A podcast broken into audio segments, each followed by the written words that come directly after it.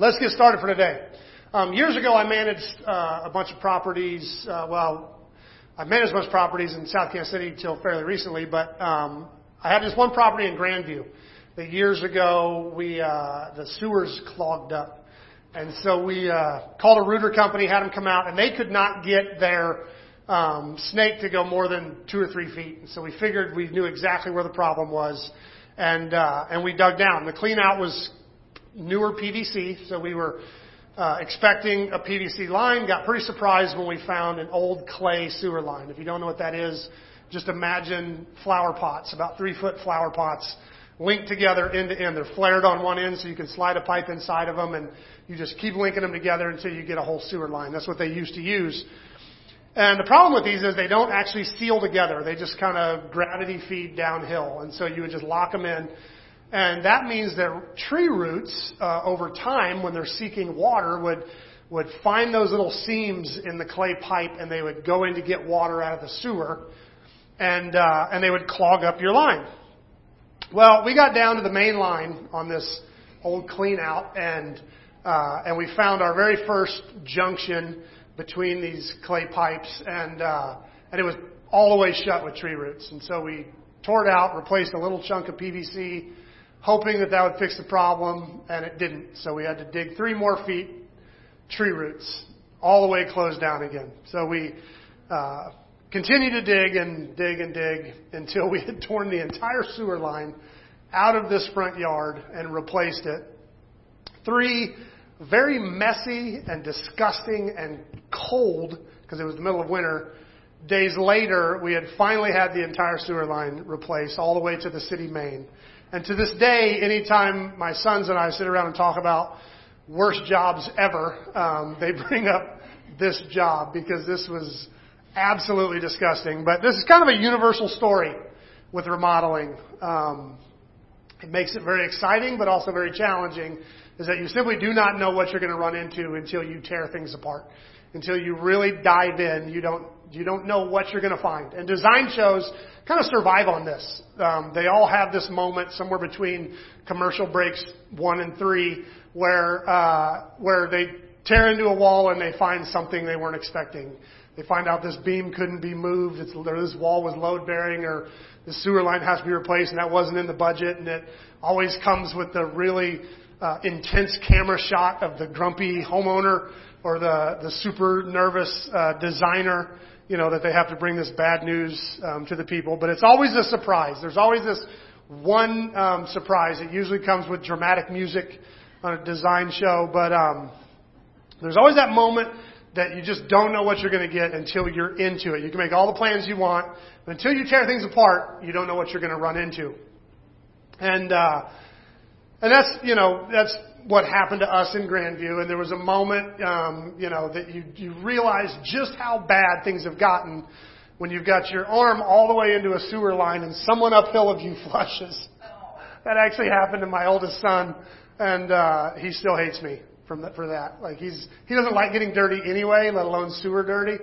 And he was reaching into the main line to make sure it was clean, and somebody uphill did something, and it just washed over his arm.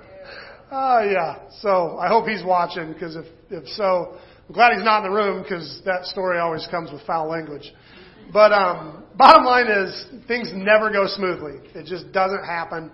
And in remodeling, it's to be expected. But oftentimes when we're in the work of God, when we're doing things for God, it comes with a little bit of a surprise because usually we feel like if it's God, it should go smoothly. Like if, if we're doing what God tells us to do, why wouldn't it work? He's God. He's all powerful. It feels like if it's the work of God, it should go smoothly. Except most of us have been around long enough to know that's usually not the case. Um, and this morning in our text, the Israelites hit their very first snag in this process um, of rebuilding the wall. If you're in the room, since we don't have slides, I'm in Nehemiah 4. If you've got your Bible, you can get that out. If you, uh, if you, if not, you can open your app um, and in a day like this, you can even play Candy Crush and pretend like you're reading your Bible, and uh, I would never know. So, um, so I'm in Nehemiah 4. Just if you want to follow with me, I like to read. If you're on an app and you can change uh, translations, I read in the New Living Translation. If you want to switch translations to match me real quick, But here's how it reads. Sanballat was very angry when he learned that we were rebuilding the wall. He flew into a rage and mocked the Jews, saying in front of his friends and the Samaritan army officers, what does this bunch of poor feeble Jews think they're doing? Do they think they can build the wall in a single day by just offering a few sacrifices? Do they actually think they can make something of stone from a rubbish heap and a charred one at that? Tobiah, the Ammonite, who was standing beside him, remarked, That stone wall would collapse if even a fox walked along the top of it. Then I prayed, Hear us, O God, for we are being mocked. May their scoffing fall back on their own heads, and may they themselves become captive in the foreign land. Do not ignore their guilt. Do not blot out their sins, for they have provoked you to anger in front of the builders. At last, the wall was completed to half its height around the entire city, for the people had worked with enthusiasm. But when Sanballat and Tobiah and the Arabs and the Ammonites and the Ashdodites heard that the work was going ahead and that the gaps in the wall of Jerusalem were being repaired, they were furious. They all made plans to come and fight against Jerusalem and throw us into confusion, but we prayed to our God and guarded the city day and night to protect ourselves. Then the people of Judah began to complain, the workers are getting tired and there's so much rubble to be moved. We will never be able to rebuild or to build the wall by ourselves. Meanwhile, our enemies were saying, before they know what happened, what's happening, we will swoop down on them and kill them and end their work. The Jews who lived near the enemy came and told us again and again, they will come from all directions and attack us. So I placed armed guards behind the lowest parts of the wall and the exposed areas. I stationed the people to stand guard by families, armed with swords and spears and bows. Then as I looked over the situation, I called together the nobles and the rest of the people and said to them, don't be afraid of the enemy. Remember the Lord who is great and glorious and fight for your brothers, your sons, your daughters, your wives, and your homes. When our enemies heard that we uh, knew of their plans and that God had frustrated them, we all returned to our work on the wall.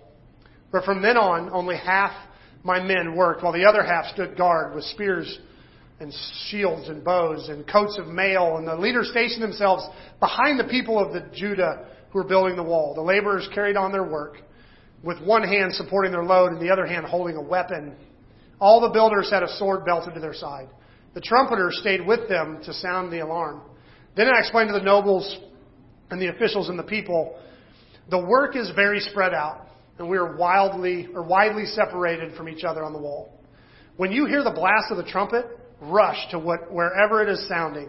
Then our God will fight for us. We worked early and late, from sunrise to sunset, and half the men were always on guard. I also told everyone living outside the wall to stay in Jerusalem. That way they and their servants could help with the guard, with guard duty at night and work during the day. During this time, none of us, not I, nor my relatives, nor my servants, nor my guards who were with me, ever took off our clothes. We carried our weapons with us at all times, even when we went for water. This is the word of the Lord. I kind of resonated with part of that last line. Every single time uh, Esther has ever gone out of town, I've basically um, just slept in my clothes. Like if she's not there, I'm the world's biggest like slob. She left for Florida when her aunt died, and I think I went three days without taking my boots off. I just fell on top of the bed, slept, and got up and went back at it the next day. So I totally resonate with Nehemiah. We're in week five of our Fixer Upper series, and this is where things start to heat up. As far as uh, as far as most of the drama so far, it's all been internal. Nehemiah hears that Jerusalem lays in ruins and he laments and fasts and prays. After receiving permission and provision from the king, he rides to the city and looks at the damage. He examines the devastation firsthand. He challenges the leaders to rebuild with him. Last week we watched them actually get to work on putting up the walls uh, and then make the choices on where to block things out and where to let things in. Each family started with the wall right outside of his own house. And as we've responded to each of these messages, the primary focus has been internal. We search our own hearts to find our part in the brokenness. We repent. We reach out and pray that God would free us from the fear and anxiety that's being leveraged against us today in our society. We took time to fix our eyes on the cross, the grace and provision of God to do the work that He's called us to do. And then I challenge you to engage in the real and conscious process of binding and loosing, to decide what you should let into your life and what you should block out, refusing to just let those decisions be made for you by society. So most of what we've done has been internal. It's been in our own hearts and lives. And this week we actually turn outward. In fact, this week marks the first real conflict that Nehemiah has faced in his remodel project. Up until now, everything's gone really, really well. Nehemiah, you know, has had pretty smooth sailing. As far as we know, he got no pushback from the king when he asked to, to be released to go do this work and asked for provision. The king went along with it. He had no trouble with the leaders of Jerusalem, the leaders of Israel. The workers seemed to jump right in and do the work. Nehemiah's had it easy up to this point, which is the way it usually goes. Have you ever noticed when you do something for God that you, the, the beginning of it always goes really smooth? Like the beginning is always really encouraging. And you kind of dive in and like, like God is so behind this, everything, until you're so far in you can't really get back out. And that's when the problems always start. When you've, when you've really dive in and find your first conflict. You're usually too far in to quit. You hit resistance. And we read this morning that Nehemiah and the people of Israel were about halfway through with the project when everything kind of went south, when they first hit resistance. It reads like this. At last, the wall was completed to half its height around the entire city, for the people had worked with enthusiasm. The reason I think that this progress marker is here in verse 6 is, is important is because uh, this is a huge feat to get, you know, that big of a wall halfway built, and yet it is completely and utterly meaningless. Like half a wall is basically no wall at all. Like they put in all this work, and and really your wall is designed to reject enemy attacks, and so basically a six foot privacy fence is meaningless against real enemies, and so. Uh, he kind of puts this mark when we hit our conflict the wall was halfway up because everybody was really enthusiastic. And, and, and yet, half a wall is no wall. It's kind of like wearing a seatbelt in a Prius. Like, you know, and you're like, if I get in a wreck, do I really want to be stuck in this tin can? Like, maybe a seatbelt's not the best, maybe not the best example, but having half a wall is basically no protection whatsoever. You've not really accomplished anything useful. So Nehemiah and the Israelites are in too deep to turn back when they hit resistance. And for the rest of this morning, I think I just want to re- look at kind of the nature and response uh, to that resistance. And this chapter is really, really rich. Um, I'm going to kind of go old school. We're just going to work through this um, verse by verse. So if you have your Bible, it's a good week to leave it open because we're just going to kind of work down it. Normally, I kind of go on little historical and theological tangents in my sermons, but this this chapter's got too much, and so we're just going to kind of work down it and uh, and pull some stuff out as we work straight through the chapter. So if you're following along again, Nehemiah 4. Sanballat was very angry when he learned that we were rebuilding the wall. He flew into a rage and mocked the Jews, saying in front of his friends and officers, "Why does this bunch of poor feeble Jews, or what do they think they're doing?" So Nehemiah gives us a couple interesting details here in the very beginning that are almost comic when you really think about them. He says Sanballat flew into a rage, like a big rage. And what did he do with that rage? He mocked them. He like made fun of them. Like, you know, it's like, anybody ever heard the old saying, sticks and stones may break my bones? But yeah. Well, if you've ever heard that saying and said it, I hope you know that's an absolute lie. I mean, our world is devastated by words. Words do more damage. Uh, sticks and stones are much easier to heal from than words. But Nehemiah's description of this resistance is, is seems crazy that all he says is they got they flew into a rage and made fun of us. Um, until you look at the nature of kind of persecution that we face today. Because we might click our tongues at Nehemiah and go, man, a little, who, who's going to get upset about a little mockery, a little teasing? But think about America today. We, uh, we're allowed to believe as we wish, worship as we wish. We can shop wherever we want. We can gather together with our faith communities. We can vote.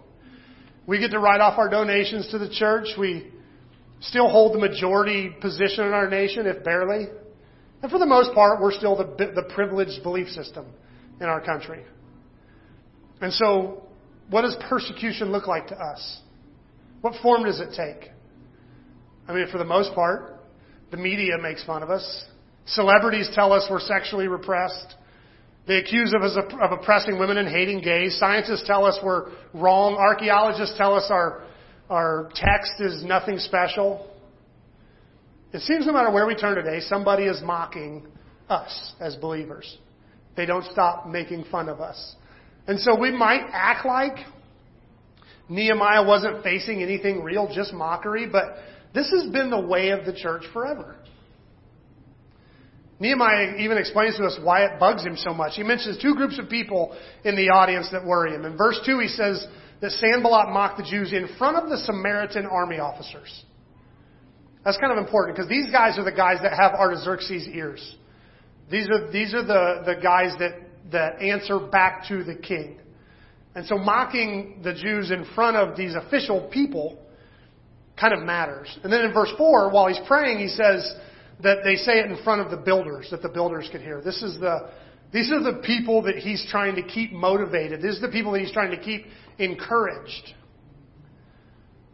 So suddenly mockery is a little more sinister than just making fun of Nehemiah. And I sense that it's usually that way with us. We, we don't mind being made fun of for our faith. That's kind of the easy part. It's when our leaders start buying into that. It's when our children start buying into this. When the people we're trying to motivate and reach out to start buying that message. And it's when the people who are making our laws start buying that message, it gets way scarier. Suddenly, words will never hurt me doesn't look the same. And if these issues that Nehemiah is facing don't resonate with us, let's keep reading. Do they think they can build the wall in a single day by just offering a few sacrifices? Do they actually think they can make something of stone and of this stone and rubbish heap? I love this. Preachers like me stand up every day, or every Sunday at least, all over the world, and we talk about Jesus. We talk about the cross. We talk about this great sacrifice where God so loved the world, He sacrificed His only Son. And we come back to it every week about the power of this sacrifice that, that Jesus made for us. And, and every once in a while it creeps into our mind what, what difference can we really make? What difference can, can a couple people gathering to talk about this sacrifice really make? What can we do? What good does remembering the sacrifice of Jesus do against the nuts and bolts, the stone and mortar that our world is really facing? Nehemiah's persecutors asked the same question. What do you think you can do by offering sacrifices? This seems like a reasonable question.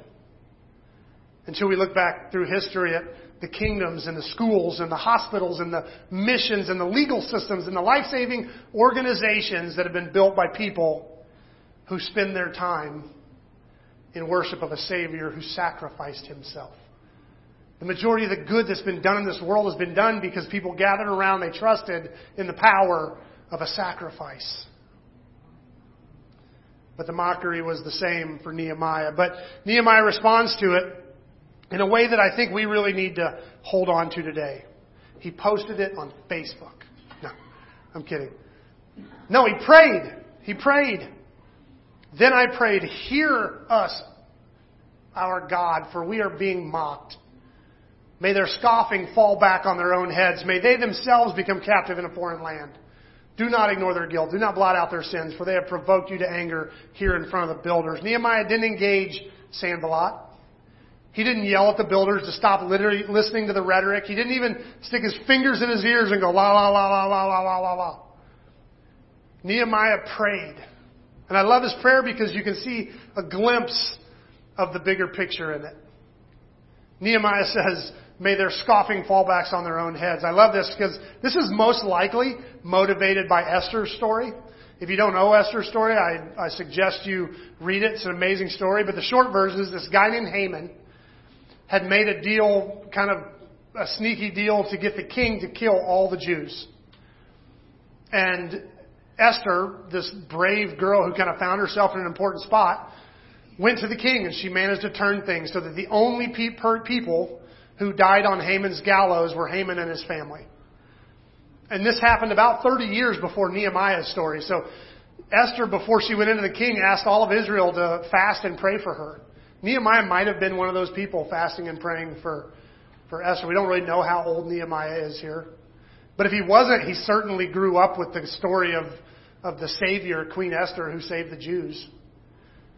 So when Nehemiah prays that the scoffing of the enemy turn back on them, he's most likely referring to, to Esther, how Esther made Haman's gallows turn back on him. But what I love is it shows that Nehemiah is both living in the story of God, a story that we're talking about and studying today, while he's also looking back at the story of God.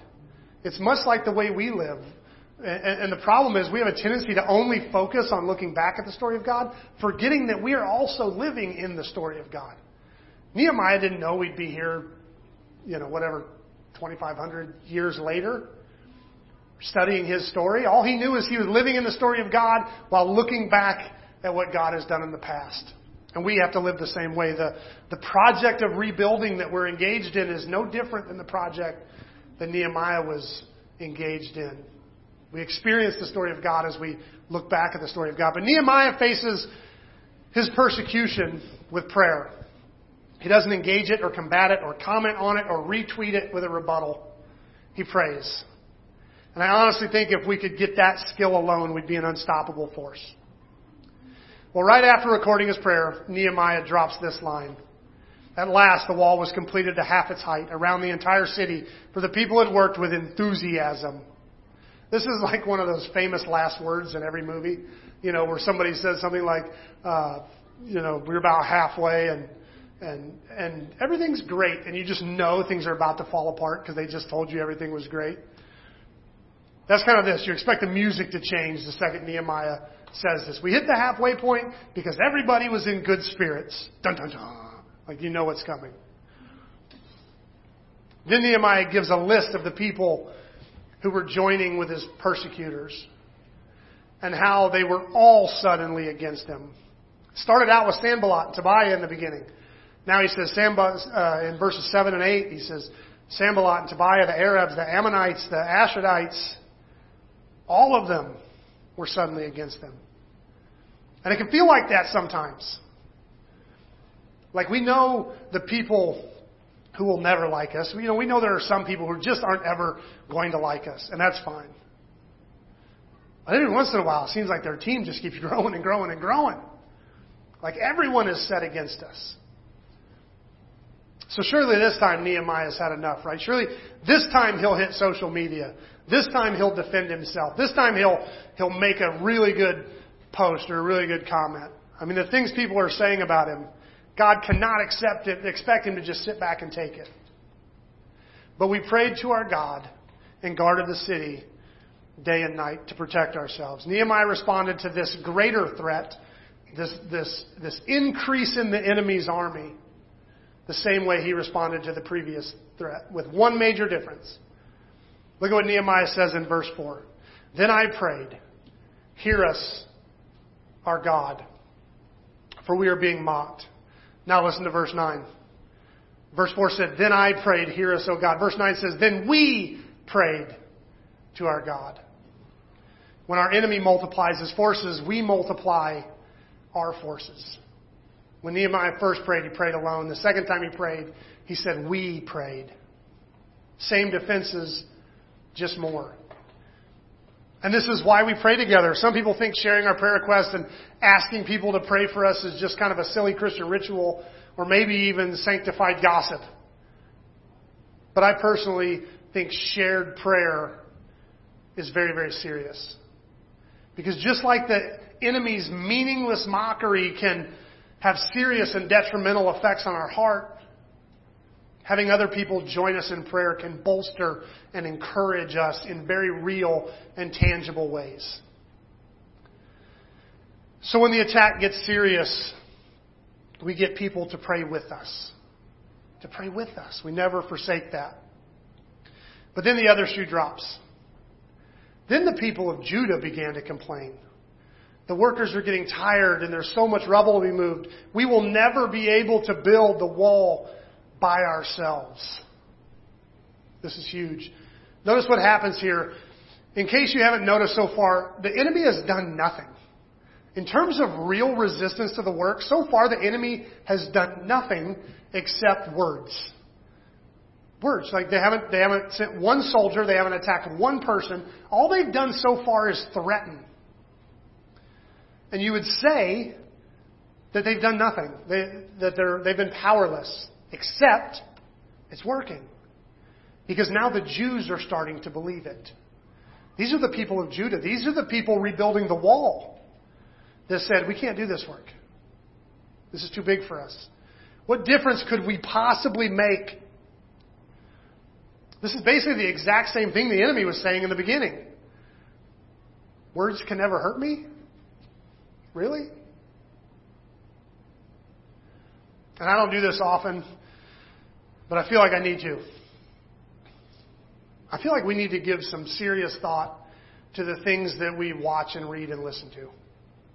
We talked last week about engaging the process of putting up walls and opening up gates and I'm not going to be legalistic and tell you what to do, but if you think you can listen to certain messages over and over and over again and those messages not affect your thinking, I think you're being naive. I think the messages we listen to in this story at the beginning, the enemy is saying, you can't do it. We're going to attack you. You're, you're not strong enough. There's nothing. You feeble Jews think you're going to build something? And they're kicking butt. They got the wall halfway up, and suddenly they've listened to that message so many times, the Jews themselves start going, There's no way we can do this. This is too much for us. We're, what good can we do against all of this? The Jews are killing it at the beginning of the chapter. When you finish chapter 3, you assume they're just rocking this wall. And they were. But suddenly, the empty chatter of some people with a different agenda made its way in, and the Jews start believing it. And it actually gets worse. The Jews who live near the enemy came to us and told us again and again, they will come from all directions and attack us. And tell me that doesn't sound like it's straight out of our own lives. What starts as the enemy's message starts to affect our outlook. And the next thing you know, it's the people who are on your team who are telling you that. It's the people who are supposed to love you, they're supposed to support you, who are suddenly the ones telling you the enemy is, is against you and he's going to come and attack you. And, and suddenly the people that we're supposed to trust are carrying the enemy's message for him. And it starts to affect our outlook. You're trying to accomplish the work God has for you, to rebuild your life according to His plan and His grace.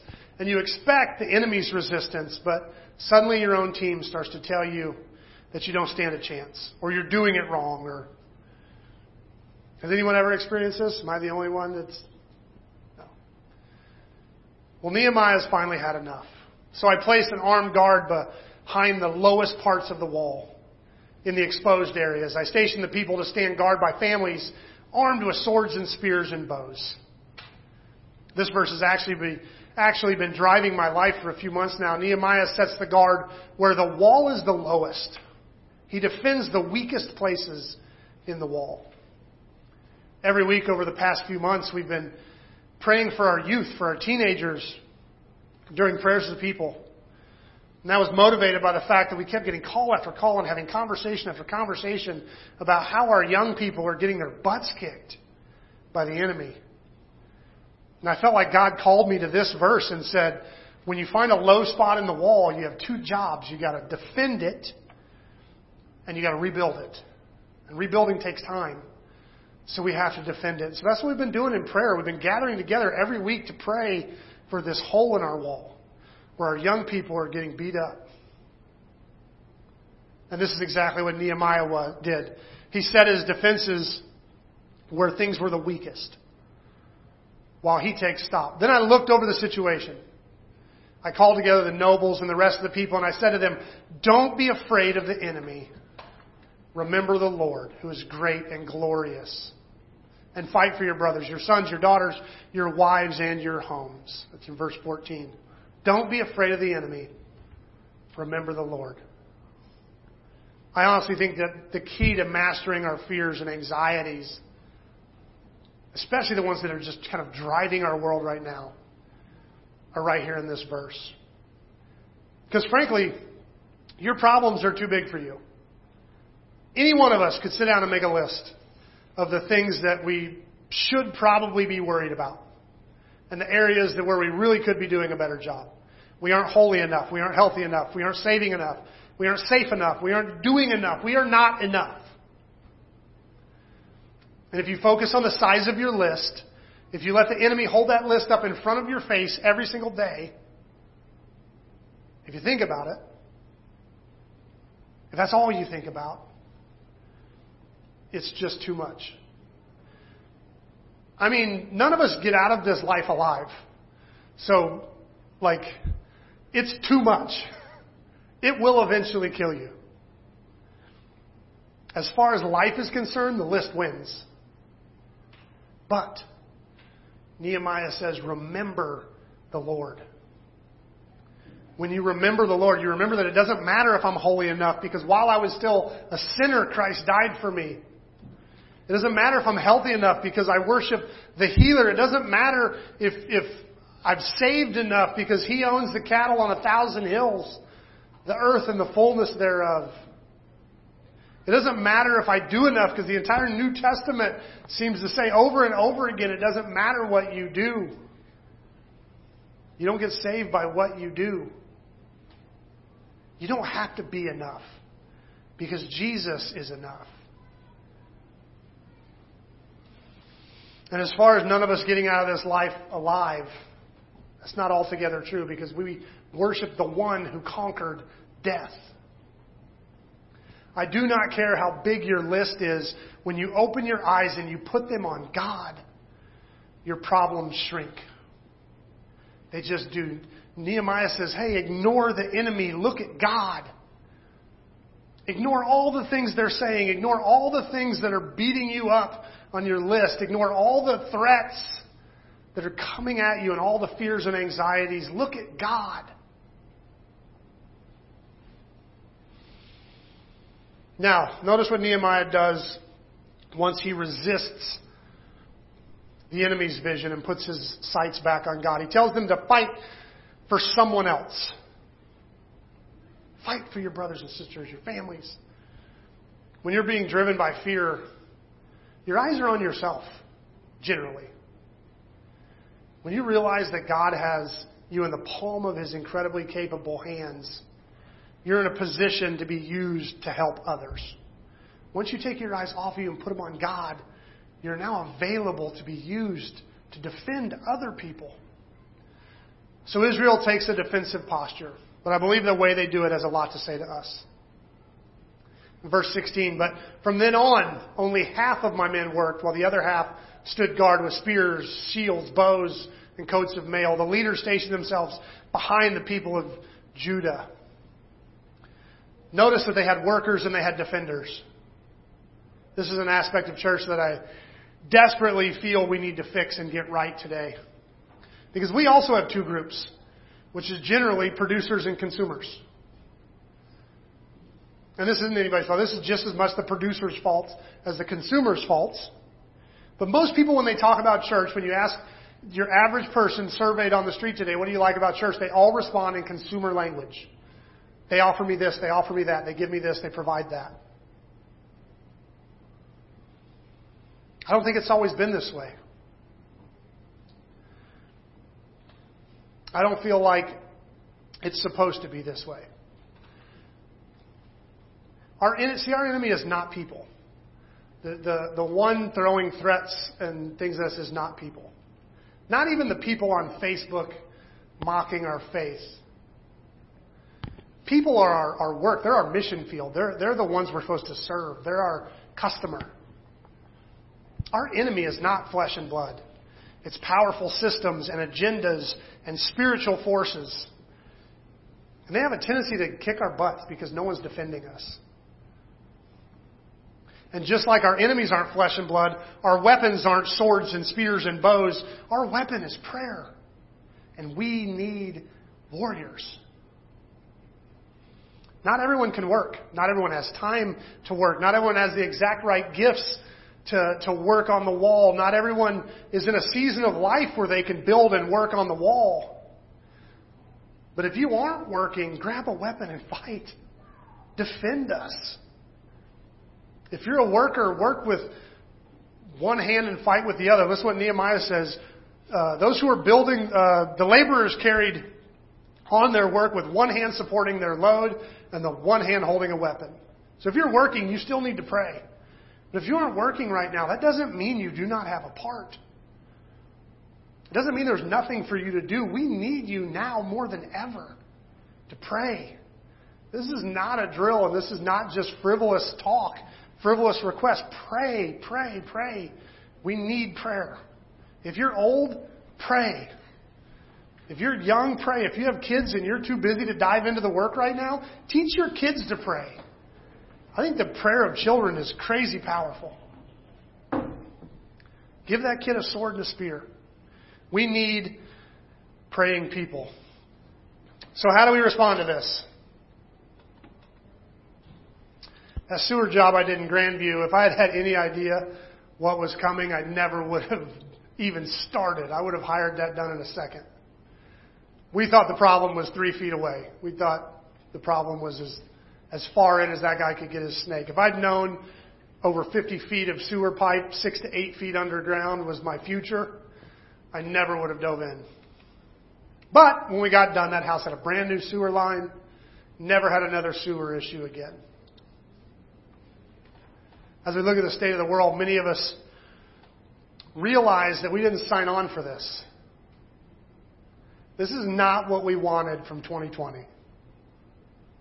But we're in it now, and we have to rebuild it. We have to defend each other. Nehemiah closes this chapter with what I consider to be a stroke of genius. And I would love for it to be the way we respond to this message. Then I explained to the nobles and officials and all the people the work is very spread out. We are widely separated from each other along the wall. When you hear the blast of the trumpet, rush to whatever, wherever it is sounding. Then our God will fight for us. Nehemiah set trumpeters. Trumpeters? Is that what a trumpet player is? A trumpeter? What is a trumpeter? I don't know. He took advantage of the technology available to him to keep his people connected even when they were separated. Because here's the deal the, the reason the trumpet is powerful is not because of the way it gathers people. You would think that it, it, that's what makes the trumpeter work, is that he can gather all the people together. But the real reason the trumpet is powerful is because everyone gets to work knowing the trumpeter can gather the people. We say every week, you have a people. We remind you over and over and over again, you have a people. We pray every week that our kids would never know a day that they don't feel part of the people of God. These aren't just cute catchphrases. Because, see, you don't need your people standing right next to you every single day as you live. In fact, that's a terrible way to get anything done. We need to spread out along the wall to get the work done. But you do need to know that your people are one trumpet blast away. Imagine you're working on the wall in Jerusalem and you've been hearing about this pending enemy attack, and you look down the wall one way and you can't see anybody. And you look down the wall the other way and you might see some movement, but not enough to give any security. And then you look out over the wall, this short, six foot, meaningless wall. And everything looks like good cover for an enemy. Every tree and every boulder and every, every spot looks like a spot where an enemy could hide until he attacks and you want to work, but you're afraid to even look down. You're afraid to even turn your back because you feel alone. Now imagine that exact same scene with a trumpeter, if that's the word, standing next to you. Eyes open and watchful. Trumpet at the ready for the slightest sign of danger. It's just the, the safety of knowing my people will be here if I need them. The second he blows that trumpet, I am no longer alone. What's important is that we know we have a people ready to come to our defense the second they're needed. Today we don't have many trumpeters in the church, thankfully. But we do have texting, we have email, we have multiple forms of messaging, all of which are way easier on the ears. Nehemiah was creative about making sure his people stayed connected. We have to be the same. So the way I would love to respond to this message is to reach out. Even today, even right now, reach out and take care of each other. Send a text, send an email, make a call. Above all, pray. A lot of us run into issues all the time where the enemy's picking on us and mocking us and beating us up, and we, we don't text it or send it out because, you know, we're kind of saving that for the big prayers, right? Somebody's got cancer. Like we, we save our prayer request for when it's, when it's big. I don't think that's the way to do it. I think we just stay in contact and make sure they know. We blow that trumpet. I'm being attacked today. I just need you to pray for me. I need to know my people are out there. I need to know somebody's covering me. We need to pray for each other. So the way I'd love to respond to this message is to reach out and take care of each other. That's how we fight our battles. Through prayer. We pray for each other. I don't care if you see a prayer request on Facebook or you hear about it during prayers of the people or a friend texts or calls you. When you hear the trumpet, you come running. You need to fight. So this is a call to prayer. That's what this is today. We really need to pray for each other. The enemy is threatening all over the place, and if we're not careful, we'll start to believe it and carry his message for him. We'll take our eyes off of how amazing our God is and how much he can do as we focus on this beautiful sacrifice that our enemy makes fun of. And we'll give up on the great work that he's called us to do, and we simply cannot do that. The world needs us. So we need to pray. We need to fight for each other. So what I want to do is I want to pray for prayer.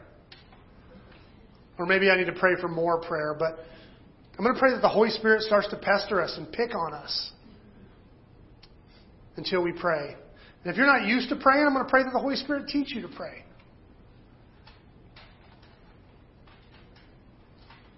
Because it does absolutely no good to complain about the state of our world if we're not fighting to make it better. And prayer is how we do that.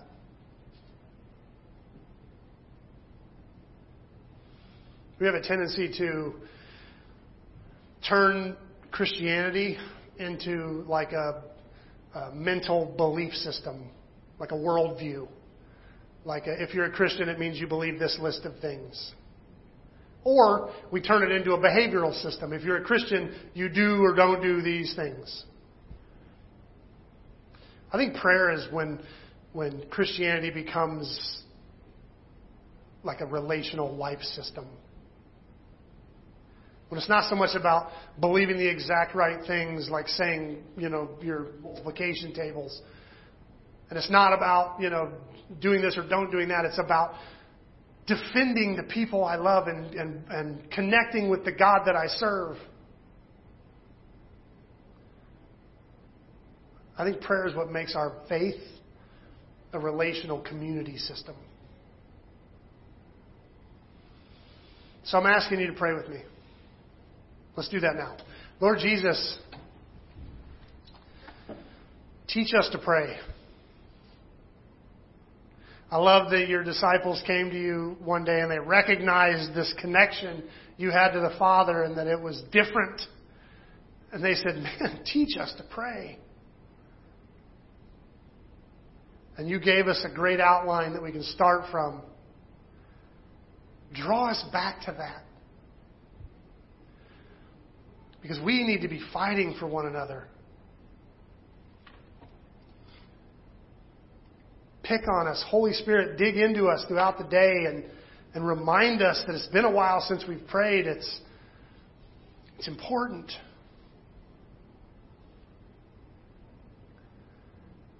If our words are clumsy and we're fumbling around because we don't know how to talk to you, we don't really know, and it feels weird, Teach us, comfort us, lead us, guide us into prayer. challenge us to share our needs with others, to blow the trumpet when we need help. We have so much technology at our disposal. There's no reason we should struggle through our days alone. Help us know we have a people who will come running the second we blow the trumpet.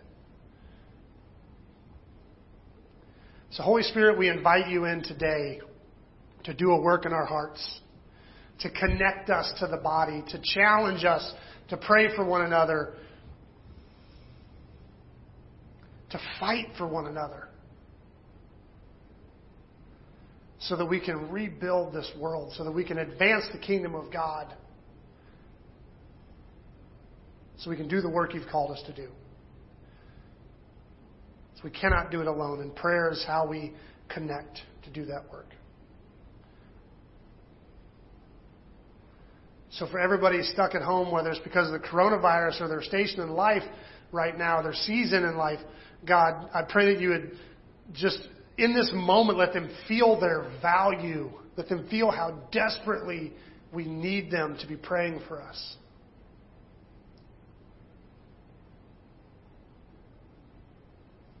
We can't do this without prayer, God, without you. Nehemiah said, when, when you blow that trumpet, everybody will come running and God will fight for us. That's what we seek. We blow the trumpet so that people will pray, so that you will fight for us. Because this work is too big for us. We need you to help do it. We ask this in Jesus' name. Amen.